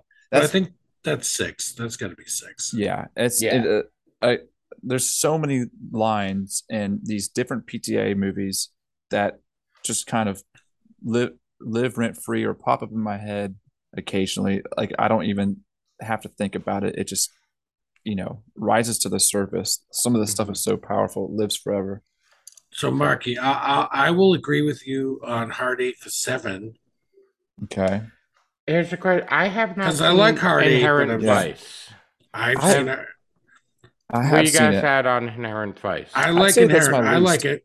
I, I like it, but I don't. But it's probably my least of the ones I've seen. And Punch Drunk Love's the only one I haven't seen. So that's Mhm. eight for me. It's eight. okay, me, it's- Marky, I've- where you at? I've seen all of them. Uh, I think, uh, and that's number nine for me. And All right, Vice. wow. All right, Well, so Punch Drunk Love could be eight. You know. Mm-hmm. Yeah, Inherent Vice is okay. It's like one of these movies where it's like the main character knows about it less of what's going on than we actually do. Like he's like so clueless at times. Yeah, and there was some of the um It's it's like interesting at times, but it's not it's not it's not great. that that Mhm. movie to me almost seemed like a radio song for Paul Thomas Anderson. Yeah, Like like he was uh just trying to give one to the studio. hmm maybe. So- I, I mean, I, I didn't I didn't hate it, but I didn't hate it. It wasn't bad. It's just like it to me it felt like a not it phoned was in, like but it was kinda, like it was like it was it was trying to be a, a noir right. like detective story. there again, Mhm. But with But there Philip was a lot of- Seymour or uh, PTA, there's there's scenes in that movie that pop up in my head like unwillingly. Uh, Josh Brolin walking into uh, Joaquin Phoenix's apartment, and they have that dialogue where they repeat the same lines back back to each other. He's like, "You stay out of my head." What are you thinking next? And then he takes a joint and he hits it, and then he eats it. So yeah, there's there's some special parts in that movie. Yeah, yeah, for sure, for sure. It's not it's not inherently inherently bad movie, but it is inherent. Clever. It is inherent vice. Yes. so, all right, boy. So, how do you? But feel I will this? be seeing Punch Drunk Love. It's been on my my list, Punch Drunk Love, forever because obviously Good, I need to complete my Paul Thomas Anderson catalog. Yeah. What, what else have you not it- seen, AJ? No, I've seen them all. Besides Just that. that one. Mhm. And what are you missing, DP? I haven't seen Hard Eight, The Master, or Phantom Thread. Okay. So, Those are all good. yeah. Yeah. Oh, actually, no. Um, Inherent Vice. So four. Yeah, of them. please, please, please see the master soon. Yeah, the again, I had time to watch one more, and I went with Punch Drunk Love instead of Yeah. the Master. I kind of Yeah, flipped the coin, but uh, that makes yeah, the sense. Master is next on my list. So, Mag, um, Man. you said Hard Eight was the other one, and Phantom Thread. hmm Phantom Thread's a real classic movie. Uh, Hard Eight is uh, a real gritty Las Vegas movie. It is. Yeah, Um, yeah, yeah. There's they're all they're all they're all great in their they're own all right. great. gr- Yeah, they're all great for different reasons. That's what. That's the other thing that makes Paul Thomas Anderson so cool is that none of his movies feel like any of his other movies. That's right. they're very, very different. That's a very good point. like uh, like I said, because last night I I watched them back to back. I watched Licorice Pizza and then I watched Punch Drunk Love. Yeah. It it felt like two different directors. Like they're very very different films. And that and that speaks to like, you know, when we're talking about how how he casts people, that's all part of it for him. Like it's every project is unique and different to him and he approaches it in a different way, I'm sure. Yeah. Like he doesn't just it- from, from what know I how, like- remember, like when you watch a Quentin Tarantino film, you know it's a Quentin Tarantino film. oh, right? his It's- his yeah, his name is all over it. I mean, right, uh, metaphorically speaking. right, Um, right. It's I remember if correct if I'm wrong though, DP. Uh, Punch Drunk didn't that have like a uh, a very like uh, independent film kind of feel to it? I I, th- I Mhm. thought I remembered it being like not low budget but small scale in a way. Yeah, it, it kind of was, but but it again one of these things. Uh, uh, so I watched uh like it, it's on HBO Max, um, and there's also like a video, like a kind of five minute intro that PTA does Mhm. where he talks about the movie, and he talks about which again I think uh, Adam Sandler took this and ran with it. He talks about the fact that they filmed the movie. Uh, there were some scenes that were filmed in Hawaii, Uh, and so what they did was basically they went to Hawaii and they filmed during sunrise and during sunset. And then the rest of the day, they just fucking hung out on the beach and fucking relaxed and basically had a goddamn vacation, all chilling out in Hawaii. And basically filmed a few hours a day for like a week at sunrise and sunset and just all of like him and, uh, you know, Adam Sandler and everyone else just chilled out on the beaches of Hawaii while they fucking made a movie. that's nice. Which that's fucking amazing. yeah, that's Yeah. awesome. Which, as you can see, like that that is basically what Adam Sandler has done with every movie since, like uh, all those like grown ups movies and everything, and everything he does. It's like, oh, let's set this one at a fucking resort in Mexico. right. So they And can he- just go to a resort in Mexico and film it's all his buddies. yeah. so, which is great. But um, all right. So let, uh, let's r- run this over one more time. Nine PTA films. Uh, officially for the movie council, we'll put Boogie Nights as number one. Yes, please. There will be blood at number two. Mhm. Licorice Pizza is number three.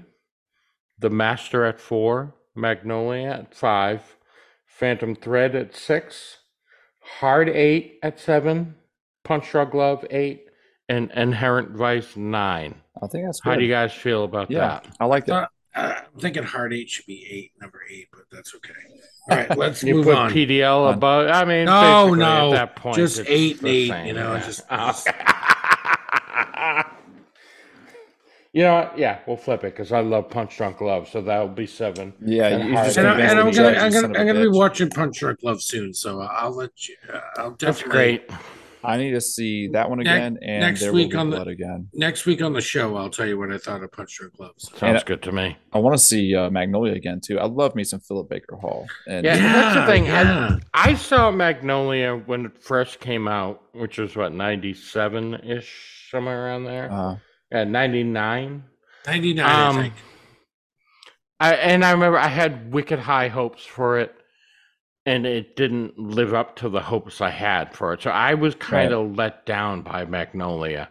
But again, that was twenty three years Well, ago that it's- I it's saw another- it. Do, do so- you know why I remember it was 1999? Because it came out when I was working at Blockbuster. I don't Oh, know you if son of a know. bitch. Wait, you worked at Block Block the the video rental chain Blockbuster Yes, I used Video? to work. I used to work there. Get the fuck out of here!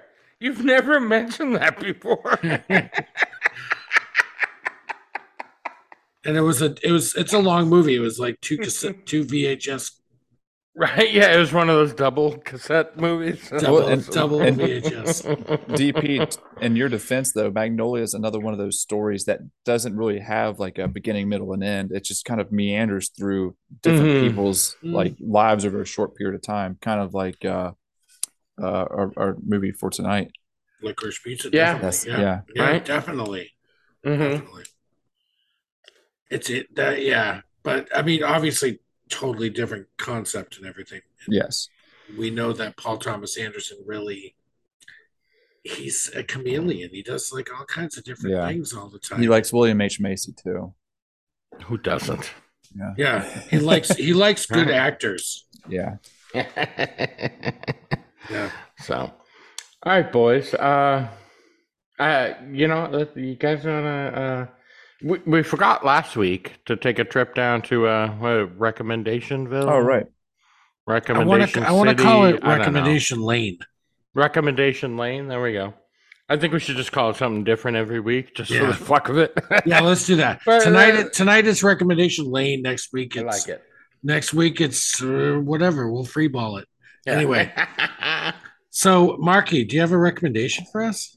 Um, I I was texting one of you guys, maybe both of you guys, um, the other day, last week. Shit, uh, around the weekend after the podcast, maybe I found uh, that Gerard Butler, Frank Grillo movie on Peacock called uh, Cop Shop.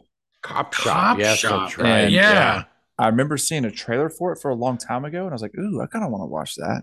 And it, you know, never popped up in any streaming services that I had. And then um, the daddy of the podcast was so kind to share his credentials of the Mhm. Peacock with me, yeah. and uh, that sounded dirtier than I meant to.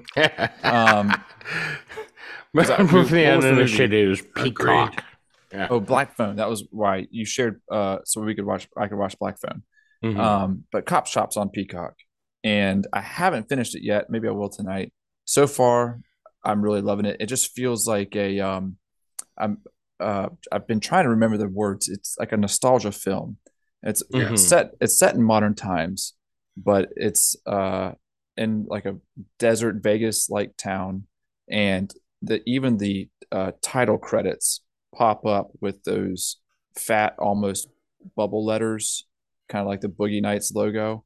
And so it Right, has a very kinda- yeah, old school feel. yes, it has a pulp fiction-y like matinee action gritty movie feel to it and it's been running like that. It's it's an action movie but it's also like doesn't take itself seriously and it's silly and the premise is like somewhat simple um and it, it's just been uh, none of it takes itself too seriously kind of like uh boss level right you know it's Mm-hmm. it's it's not trying to do anything more than it knows what it is. Just being fun as fuck. yeah. it's been good, and I, I'm looking forward to finishing it.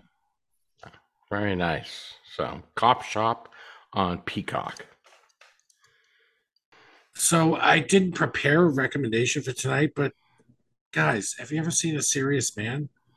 Please see it. With Michael Stuhlbarg. I've heard you talk about this, right? Michael Stuhlbarg. Yes, the? I- 2009. I, I don't know if you've ever heard of these guys that directed it, the Coen brothers. Who? All right. Oh yeah, right. Mhm. All right. So I don't know if you've heard of them, but I- I this am movie is fan, it's so. it's it's of of a serious man or of The Cohen, Coen brothers. brothers. Yeah. So, So I a will s- check out a serious a man. serious man. I know that we said that these recommendations can be just be anything, and I've been thinking about a serious man a lot lately Yeah, I've- it's I've one never of those I had- like I had to look it up. Sorry, I had to look it up. I I, I never saw this one. I don't remember. it's it. one of these underrated, like under the rate, even though it was nominated for best picture and best, I think the Coen's best screenplay. Like Yeah. Mhm. that's how good this fucking movie is. All right, Michael Stuhlbarg is amazing, and it's just it's hilarious and dark and everything that the Coen brothers do. Great, it is, and everybody should watch it. It's not like it's not one of those Coen brothers movies that's so like No Country for Old Men, Fargo, like that everybody knows. It flew under the radar a bit, even though it was nominated for a couple Oscars. This thing is awesome. And it's All not right. it's not free to watch anywhere, but still watch it. That's right. always a bummer, right? Eh, Yeah. that- that's the thing with everything I want to watch now. Like, if it's free somewhere, then I'll watch it. If I have to Right. pay two ninety nine, suddenly three dollars seems like a lot of money. I almost- Isn't that almost- funny? yeah, I almost want to. I almost want to buy it uh, digitally just because I love it so much and just want to have Oh, it wow. at my fingertips to watch it. That's how good it is. Okay. yeah, Marky, watch it, please. I I mean, if you can send me your uh, digital copy, I'll watch it. I'm not. paying $3 Hey-o! for that. Hello. So, I I- will. so Hit uh, up your contacts at Blockbuster. yeah. Do you still do you still got some contacts at a company that hasn't existed for twenty years? I I, uh, I burned a lot of bridges there. So, all right. So, uh, hit me, my, hit me, DP. Uh, my recommendation is uh, it's actually a game.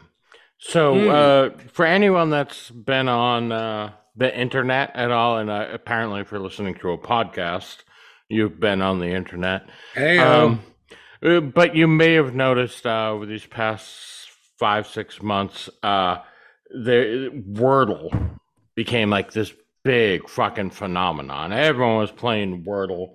I haven't and it- lost in weeks.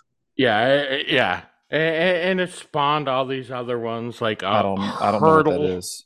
Uh, so Wordle is a game where you get to guess a word, and uh, Five letter word. you know you get uh, there's one puzzle a day, and you know you get like five. that the one where chances you to win guess money? The word. Uh, No. I don't think you can win. eh, Trust me, if you could win money, I'd be rich by now because I Heyo. fucking kick ass at Wordle. But anywho, um, but it spawned all these other ones. There's uh, you know, Worldle where you gotta you know figure out what uh country the outline is of, and Heardle where you gotta figure out the the song. But there's this other one, and it's just called Framed. It's uh framed.wtf. Go to this website, and uh, every day you get a, a new puzzle where they just show you one frame from a movie. And then you get to guess the movie. If you don't get it on the first guess, uh, they give you a second frame. They give you basically, I think it's six chances to figure it out. Um, and you know, each frame gets a little more obvious as it goes. You know, like the first one's just going to be like you know random nothingness that I just you have to be a huge, huge fan of the movie to figure out. I just got it on the first guess for today. Adam, I'm sorry. Had, Boy, had wow, you figured out the mummy on the first guess. I sure did. I recognize that movie Nice. anywhere. yeah. So, but but that's the way it works. It's it, it, it's super fucking fun. Um, you know, and you come back every day, and and like I said, if you're a movie fan, you know you'll love it because even if you've never seen the movie, if you're a movie fan, by like the third or fourth frame, you'll be like, oh wait, I know what this is, and you can fucking figure it out, and Right. it's just it's super fun. So check it out. It's a fun ass game for movie fans. It's a uh framed.wtf. I don't know what WTF stands for. I don't know, but it it's fun as shit. So check it out. It's called it, it's framed. I fucking I play it every day. Um, if you're a fan of the podcast and you start playing it, hit, hit us up. Let us know. And, AJ, uh, we can we can hear yeah. your pop ups. let, let That know. wasn't mine. yeah, that, that was some random guy running by the podcast. but yeah, play framed. Let us know if you get it every day. Let us know if you don't get it. You know, maybe we can make this a, a little thing every Friday. We can share our, uh, you know, how we did on framed on Fridays or Mondays or whatever Oh, day you want cool, to yeah. But yeah, You know- super super fun game. I totally recommend it for movie fans. DP, when you first told me about that game, I Mhm. became upset that I wasn't able to backtrack uh, to play the previous days because you know Mhm. it's it's only like once a day. Right. Um, you did end up giving me like a cheat through a roundabout way. Uh, Mhm. there's there's uh some sort of URL that will pull up uh website history right. and and you can select previous days Yeah. and I got obsessed, like bad obsessed, where I was just one after the other playing every fucking entry, Mhm. and I was feeling really good whenever I got that number one, Right. and we You get get another fresh try. Like, and I would get- yeah. and and get Yeah. red in the face, upset when I was getting to like number four and five slide. So, uh, on the bright side, for new players, um, the old uh, games from they, they actually there's a tab right at the top of the screen now that can bring you back for like the last like 80 90 days of Oh, there is? framed yeah it used to not be they've just recently added this to uh to the website so if you're a new player you can go back and play some old days of framed Perfect. it's yeah super super fun game i There fucking love it Yeah, archive. i page. play it every day yeah Dude, that's that's brilliant. This guy's a genius. This is such a fun game. Right? Oh, it's fucking great. Yeah. If you're a movie fan, check it out. Framed.wtf. So yeah, that's my my big recommendation. I I love it. So It's so simple, but it is mm-hmm. wildly fun. yeah, it really is. And even if you don't, if you have no idea what the movie is, like if you just start typing shit in, it kind of brings up a list of possible movies it could be, and you can just click on random ones and hope for the best. So, so even if you don't know it, you you know you, you got some options of what it could be. So, which makes it a, a, a little easier. It, it does. It gives you yeah. So like you you try to remember the title. I just Mhm. got that one wrong, and it's like try again, and it, it- um, yeah. I don't know where to go from there, but man, it's such a fun game. Yeah, it's great. So, all right, boys. I, th- I All right, think well- that kind of brings us to the end of the show tonight, huh? Well, now Yeah. I'm stuck on frame because I didn't know there was I an know, archive right? page. So we're actually So- gonna stick around for another hour and a half and listen to Marky play every day framed for the past Yeah, hundred right. for days. real. And so, yeah, so, but that, I think that wraps up our recommendations. And mm-hmm. Unless you all have anything else you want to get off your chest, I think we wrap it up for the night. Yeah, I'm gonna save my next rem- recommendation for next week, but I do have another one, but I'm gonna save it for next week because it's a series. So All right. wait a week to hear it. Yeah, and we- appreciate it. We, we can't, but we will. All right. All right, guys. So uh, that does it from the movie council. Mhm. And I, don't- I, I, I have been toying around with how to end this thing, but I'm just Right. going to say good night from the movie council. Yeah. we Night, love night. you, Uh, Danny C. I love you, buddy. The movie council is adjourned.